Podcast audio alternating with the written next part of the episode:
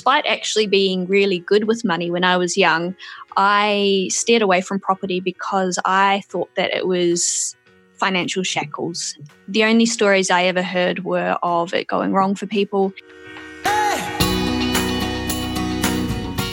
This is Property Investory, where we talk to successful property investors to find out more about their stories, mindset, and strategies. I'm Tyron Shum, and in this episode, we're speaking with Paul and Pascale Averill to learn about how the duo have managed their time in order to build up an eight property portfolio and working careers they love, all while raising a family of their own.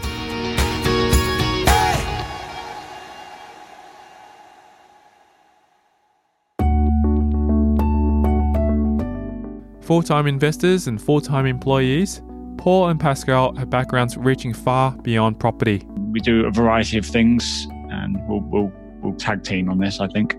Um, my we have a property investment uh, portfolio, so I guess we're property investors predominantly, but we also have our let's call it side hustle or day job or whatever you might want to call that. And mine is a remedial massage therapist, and I'm also a podcaster as well, like yourself, Tyron. And Pascale? And I um, do a, a, corporate sales job based on nutrition. My background is uh, I'm a dietitian, and I also uh, tinker in a couple of other things as well. With such an interesting side hustle in remedial massage, Paul's daily schedule can vary quite a bit. Okay, yeah. So a few days a week, I'm doing the remedial massage, and then uh, so for me, that's just six, seven clients per day and we do, we do that sort of four-ish times a week. The goal between us, Pascale and I, is to create as much flexibility in our life as possible. And so, um, I my job is as a subcontractor, so I have quite a lot of flexibility in that day job. And then in, in the other times, I'm either working on the podcast, working on a couple of, as you call it, side hustles, um, or on the property, which ebbs and flows, as you already know. So, um, so it's a variety of things I do in one day, but uh, and I'm always constantly trying to improve my time management to keep that all in check because there's quite a lot happening in any one week. And obviously, our priority there in all of this, which we haven't mentioned, is our daughter Audrey, who's five months at the moment as we record. So she's the priority, and we try and work things around her as much as possible. We actually have structured our what we do and when we do it um, consciously in order to create that flexibility for when Audrey came along. It means that if I'm doing nine to five in a corporate job, Paul's got the flexibility to take clients, more or less clients, and um, then we sort of tag team in and out of things. And that's what I think allows us to do as much as we do. With their main objective being to work around a schedule suitable for both them and their daughter, Pascale's daily activities also change quite a bit most of her tasks, however, revolving around property. Currently, it's a little bit different because I am on maternity leave. So my most of my day is with Audrey. But um, the things that I do in and around that is uh, we run a property Facebook networking group. I'm also involved in a property investment group called the Property Investors Council of Australia, which is a recently formed network of um, of like-minded people around Australia. So we're um, involved in getting meetings up and running for that. What else? Uh, I also, like I said, have um, a skincare business, and um, so create events and um, just meet with people and chat about that as well. So everything we have uh, have to have a lot of discipline in our scheduling and our calendar usage, which is getting better as we go. It, it's taken a while just so that we can um, get all of these things in and around Audrey.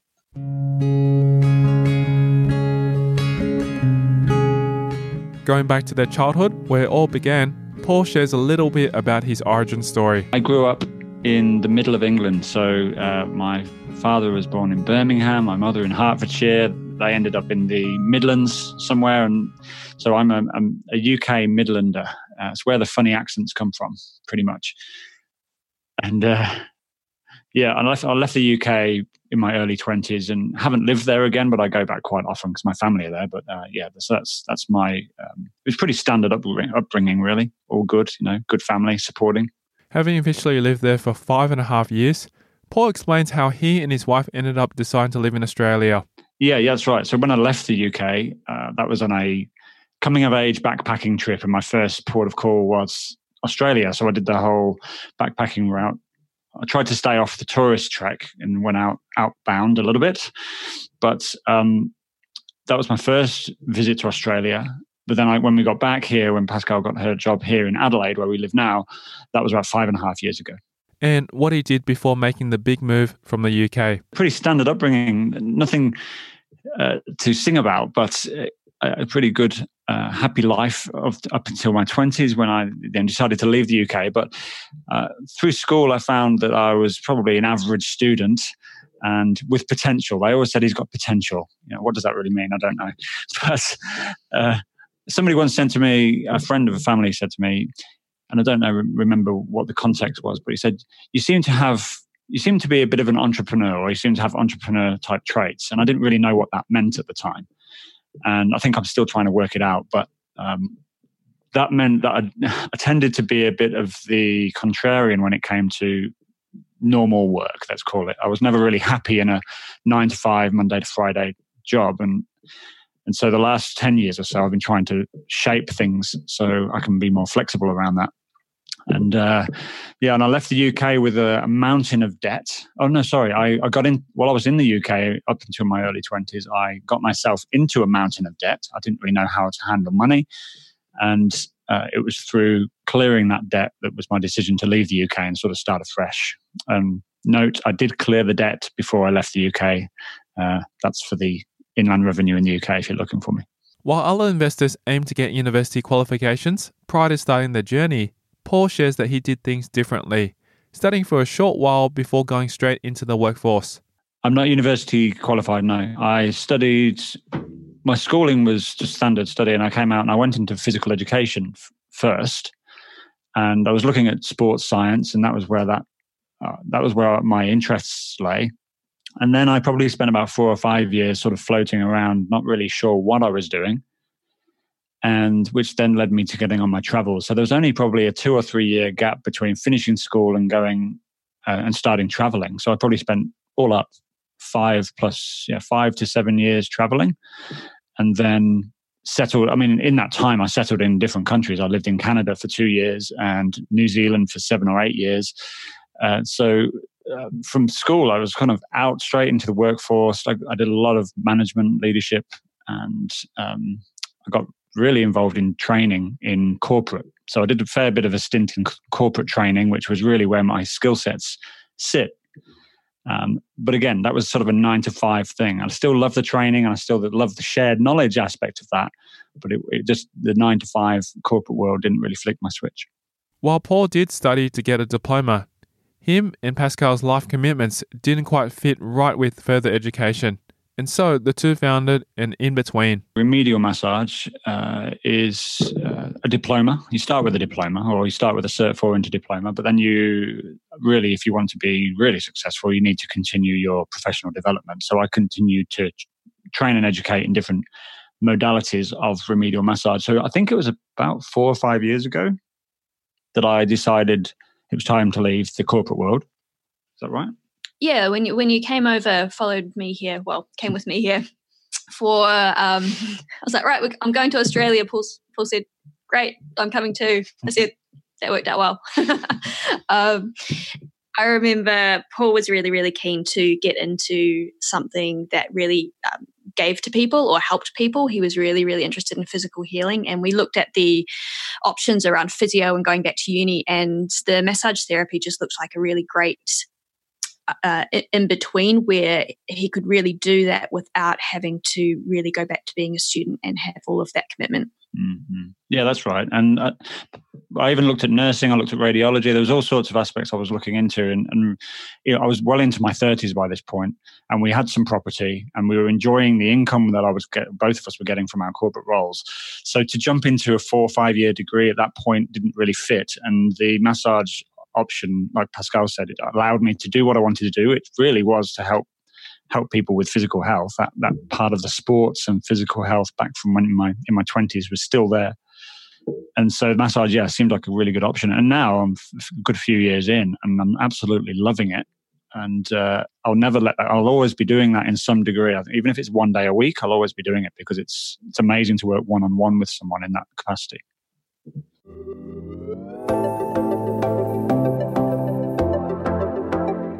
Coming up after the break, we'll delve into Pascale's background story to find out what she dabbled in before getting started in property I got a degree and a postgraduate diploma as a dietitian and went into a hospital and worked there for five years. How Paul and Pascale actually met? We met in Christchurch, New Zealand. Actually, this was after the Christchurch earthquake. So both of us lived there. We, we lived through the earthquake. We met probably within uh, less than a year after the quake how they each kickstarted their investing career and portfolio. I didn't really uh, do anything more in property until I was well in, into my early 30s when I bought a house in New Zealand, and that was in the central of New Zealand, a five bedroom property, uh, sorry, four bedroom property with an outside uh, garage area, and uh, that was with savings, and. Um, I lived in that property and rented all the rooms out. And that's next. I'm Tyron Shum, and you're listening to Property Investory.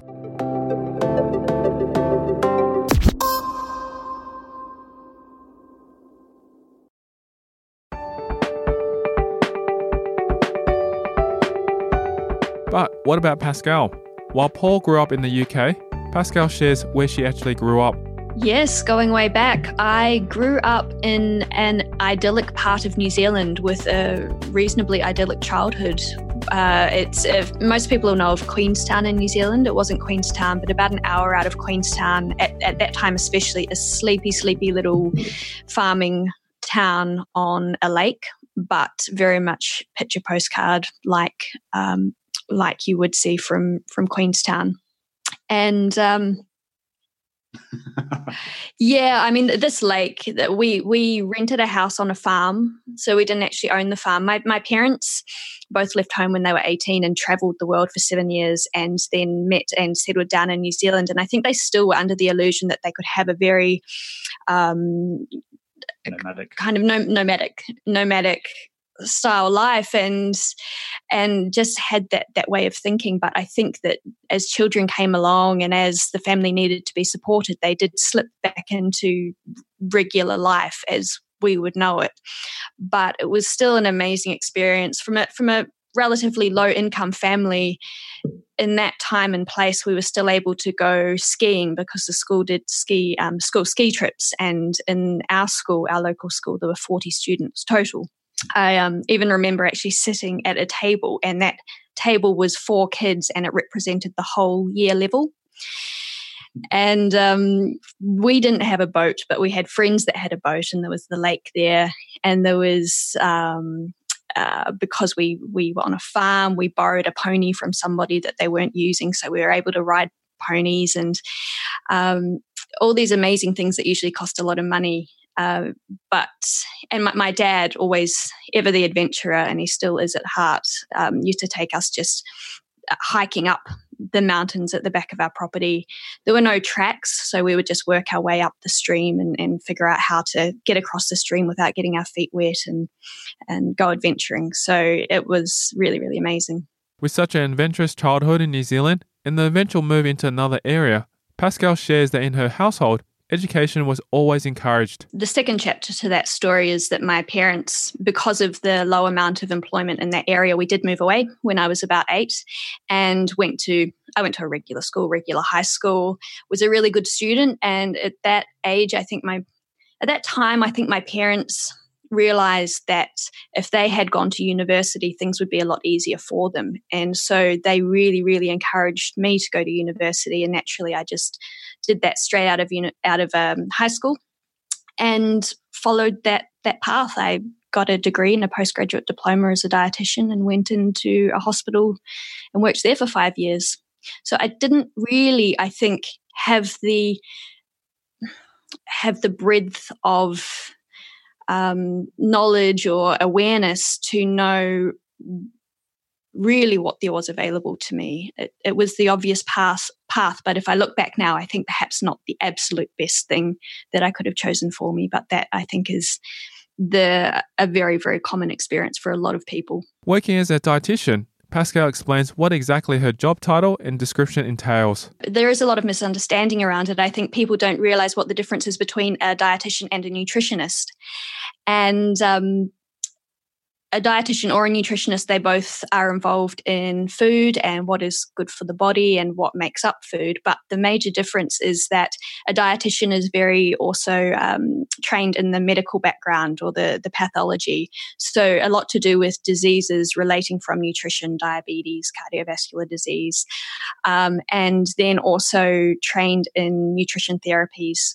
Uh, so, where somebody might need to be fed through a tube or through an IV line, or where they might have a, a disease that causes metabolic or um, imbalances in things like uh, your blood electrolytes, so your calcium and phosphorus and all those types of things that can happen from stuff like kidney disease. We specialize in balancing that out and keeping people as well as possible through nutrition therapies. With a career path set, Pascale talks about her experience working in one of the major hospitals in Christchurch and how she realized that she needed a change in her everyday work life. I think I hit a turning point where I was getting a little bit, I felt a little bit institutionalized. I felt like I was getting inspired to make things better and make changes. And I was getting met with a little bit of resistance. And I just needed a, a fresh challenge, something new to do. And I possibly could have found it there, but I thought I probably need to either change hospitals, which meant changing cities, or I wasn't sure about changing professions at that stage. But I thought, well, if I'm changing, I might as well. What's the difference moving to another city or moving to Australia. So I thought I've always wanted to live in Australia, give it a go. And so I started looking for jobs there. One of the jobs that came up was a corporate job. And I thought, hey, that would be a really interesting thing to see what else I'm capable of. So I took a job sight unseen in Adelaide. I'd never been to Adelaide, but I thought that sounds all right. Um, I can always leave if it doesn't work out. And it turns out it's one of the most amazing places to live. It's it's really, and I've actually resisted leaving for other opportunities because it is such a, a great place to live. So um, yeah, jumped into the corporate world and got into something that I never thought that I would get into, which is sales. From working as a dietitian to landing a job in accounts management, Pascale shares that while her job title changed, her work in the health industry has not. It's, it's account management. So I rep- I am a representative for a um, company that makes medical nutrition products, and I work in two different states, so South Australia and Tasmania, which has been amazing to actually travel and see Tasmania. And I um, account management really. So I work with customers in hospitals and in private practice, and um, support them in using our products. And her previous knowledge and experience was actually beneficial in helping her excel in her current position. What I really loved was that I, I'd still loved the theory of the degree that I'd done, and it enabled me to have those conversations with a, a dietitian in one of the hospitals where they perhaps had a they were trying to find a solution for one of their patients and we were able to nut through the condition that they had and what might be the best solution for them in one of our products. So that was really, really great and kept my, um, I guess, intellectual or the academic side of my brain still ticking. And one of the the beautiful or the the surprisingly great surprises that I got from sales though is actually realizing how how useful sales is or how much it applies to everything in our life. I think sales is a bit of a dirty word to a lot of people, but you could just switch in a different word and you would realize that we have sales conversations with children, with our partners, with uh, anybody really where we're trying to share a perspective and have them join us in the positives of that perspective so that we can move forward in something. So it actually ended up not being as difficult as I thought it would be. Even to add to that, um, even with massage, you know, where I, I, have conversations with my clients that are sales conversations, but the sale instead of sales, it's physical health. You know, we're trying to um, sell them the benefits of living a more positive, physical, healthy life. And uh, so, yeah, as Pascale said, it's in everything. It's, it's, sales isn't just you know a retail thing; it's everything we talk about. While this explains both Paul and Pascale's story prior to meeting each other, how did the couple actually meet to create the tag team they are today? We met in Christchurch, New Zealand. Actually, this was after the Christchurch earthquake. So both of us lived there. We, we lived through the earthquake, obviously. And uh, the we met probably within uh, less than a year after the quake, both in very different places than we expected to be a year before because we didn't, you know, we had to shift our lives quite dramatically. But I'm a, I'd spent many years through my 30s uh, in dancing. So I hadn't, I'd never danced a step uh, up until about 30. And then I was invited to a salsa, um, a salsa, what's the word? It was, a, it was like a, um, I was asked to go into the performance team and go to an audition. Audition. Yeah, I was asked to go to an audition for salsa, and I'd never stepped uh, a step of salsa. Um, but you know, I was interested, so I went and had a look, and ended up. They invited me back and, and a couple of times, and ended up in this performance team and learning from the baseline, absolute basics of salsa dancing in my thirties, which was super fun. Got to compete, got to perform, and so on and so forth in the back end, Pascale in her life was getting into uh, jazz, hip hop, contemporary, all kinds of dances. Bollywood, yeah, and cheerleading and all sorts. And this is before we met. And uh, and but uh, I decided to go to a salsa lesson one day, and I was in the lesson. I wasn't actually teaching at the time, but I was in there, and we crossed paths because in salsa lessons, generally you change partners. I I moved along the line, and there's this attractive young lady in front of me and, and I said hi and then I moved on and that was that. And then it was uh, probably uh, a few weeks later that my housemate, a good friend Georgia, he said, "Oh, I've got a new dance partner. She's awesome. She's going to come to the performance team with us." And lo and behold, it was Pascale. And then through through a few meetings and catch ups and uh, and so on, I thought I, I, need to ask this girl out for for, for lunch, and uh, so didn't hesitate to do so and uh, and fortunately said yes, which was great. And a quick story on the lunch, I set it all up as a you know it would be casual but really lovely lunch, and off we went, had a great time, had a good laugh, went really well, or I thought it went really well, and then got to pay. Obviously, I was going to be the gentleman and pay for the lunch. I went to, into my wallet and found I'd left my card at home, so never had any money on me to pay for the lunch. And Pascale fortunately laughed that off and paid and but they gave me a great excuse to ask her out on a second date so I could redeem myself.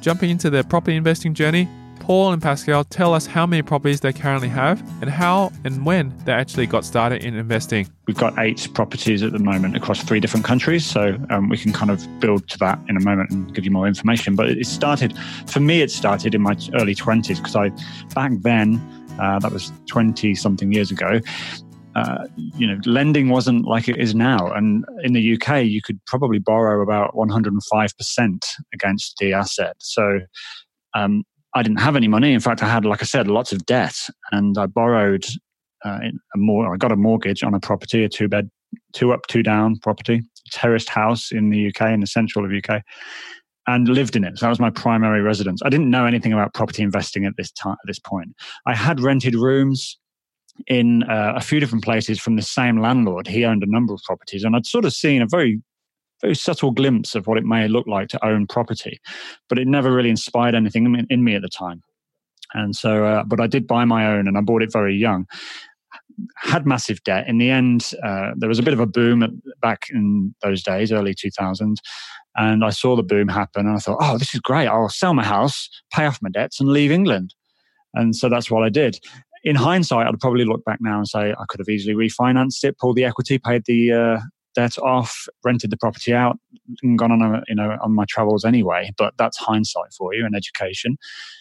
Um, but that was my first taste of it, and I didn't really uh, do anything more in property until I was well in, into my early thirties when I bought a house in New Zealand, and that was in the central of New Zealand, a five bedroom property, uh, sorry, four bedroom property with an outside uh, garage area, and uh, that was with savings, and um, I lived in that property and rented all the rooms out. So I sacrificed my privacy a little bit, rented all the rooms out, and that enabled me to then live for free. So uh, that was probably my first inspiration into being a landlord, owning property in that capacity and, and, and using money in that way. So uh, that was really where it started. On the other side of the story, Pascale shares how she was actually hesitant to get into property and how it wasn't until she met Paul that she actually looked at investing. Despite actually being really good with money when I was young, I steered away from property because I thought that it was financial shackles. The only stories I ever heard were of it going wrong for people. My parents rented for a large part of their life and when they did buy they bought in a time that where the interest rates were around 9% and money was always a little bit stressful and so i thought well why would i do that so it wasn't until i met paul and i'd been spent a lot of my savings on overseas travel and had just come back from, uh, I think, my third major trip to Europe. And it was post earthquake, and I had been renting rooms. The amazing house in the center of Christchurch that I'd lived in with my friends had been destroyed, and I had to find somewhere else. But so many properties had been damaged that it was really hard to find a room to rent and really expensive. And Paul just said one day, Well, why don't you just buy an apartment or why don't you just buy a property? And it was just such a thought out of left field. But when he explained it to me and explained the numbers, I started to see how it could really work. And as it turned out, Paul was also looking for something new to invest in. He had a little bit of money. And so we did what a lot of people would have thought was really shocking, but very, very early in our relationship, we bought a property together. However, we did buy it under a, a, a business name. And we thought, look, you know, we're, we're both practical enough to be able to figure this out if it doesn't work out. And we, we never had to do that. Mm-hmm. So we the first conscious investment property that we bought was a three bedroom townhouse in Christchurch just post earthquake, which was really interesting, navigating all of the um, the different engineering reports, the insurance, the insurance, which was going pear shaped at the time, and was really hard to get insurance, and also assessments of the land. They they assessed land in T one, T two, or T three which we learned quickly meant that T1 was really good, really stable land. T3 could be dodgy, may not be, but it, it, ended up affecting property prices as well. So, but also cast a lot of doubt into a lot of people's minds, and there was a lot of fear around buying property and what it might mean in the future. So we we navigated all of that, and bought not one but actually two properties at that time because we had two that, that came up that were really good. So we we pulled all of our pulled our beans together and mm-hmm. um, got my parents in um, in their first investing experience ever as well to help us out and um, ended up buying two at the same time. With such an amazing lead up to the start of a fantastic journey, both Paul and Pascale share whether their investments are primarily in New Zealand, UK, or Australia? We have four here in Adelaide, uh, four here, and the three in New Zealand, and then the one in is that is that eight? Oh no, sorry, four here. Uh, yeah, three in New Zealand, and then one in the UK. Yeah, of course, that's eight. yeah, so they're spread over three countries, which is a, with an interesting you know portfolio to manage. When you, I mean, the one in the UK, for example, which maybe we can get into in, in a moment. Um, it, we bought sight unseen. We haven't seen it we haven't been there, haven't met the team who converted it, and uh, so it's been a, that was a really interesting journey. Wow. Okay, that is fascinating.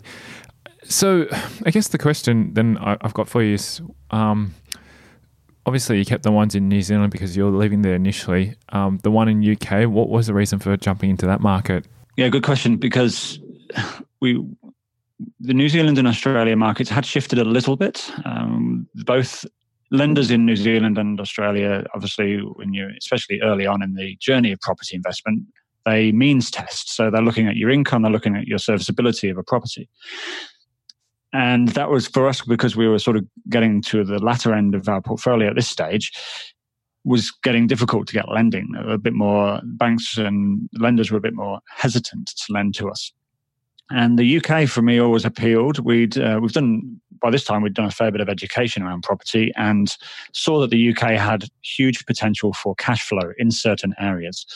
And so there's a model that we use in the UK. It's it's called HMO for those who are familiar. That's houses of multiple occupa- occupation, and it's essentially a house with four, five, six rooms or more each rented out separately, separately to a tenant on a separate tenancy agreement. Each room has an ensuite and they're shared facilities like kitchen and lounge. Mm. And so, so that's what we own in the UK. And we chose that because the cash flow on just on that one property brings in almost almost um, more than all of our other properties put together. So it's a, wow. it's a really good cash flow because it's six it's six tenants in one property. Any on that note, Paul and Pascale shares how that's affected their property investing direction so far and what they've been able to do with that property. Very, very successful. And, and for us, that's going to be our focus moving forward, at least, you know, to to the for the next few. But yes, it's been fantastic. And like I said, it was sight unseen. We had a, a project team there that we grew a relationship with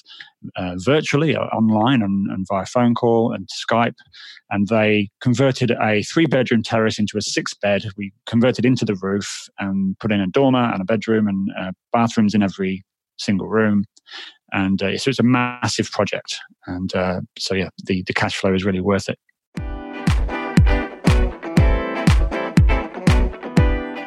So, inspired by Paul and Pascale Averill's journey and their amazing aha moment, we'll keep the conversation going in a future episode of Property Investory. We will discuss the strategy. It wasn't until that we we got to Australia actually that we came across the strategy of negative gearing.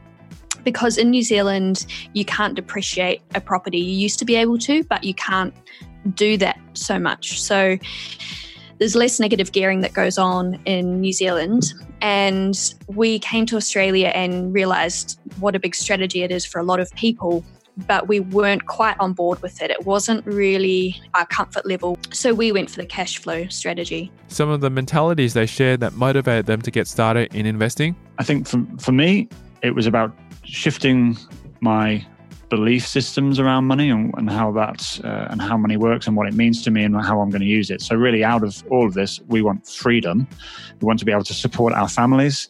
And we want to be able to live a, a comfortable life. And that's next time in a future episode of Property Investory.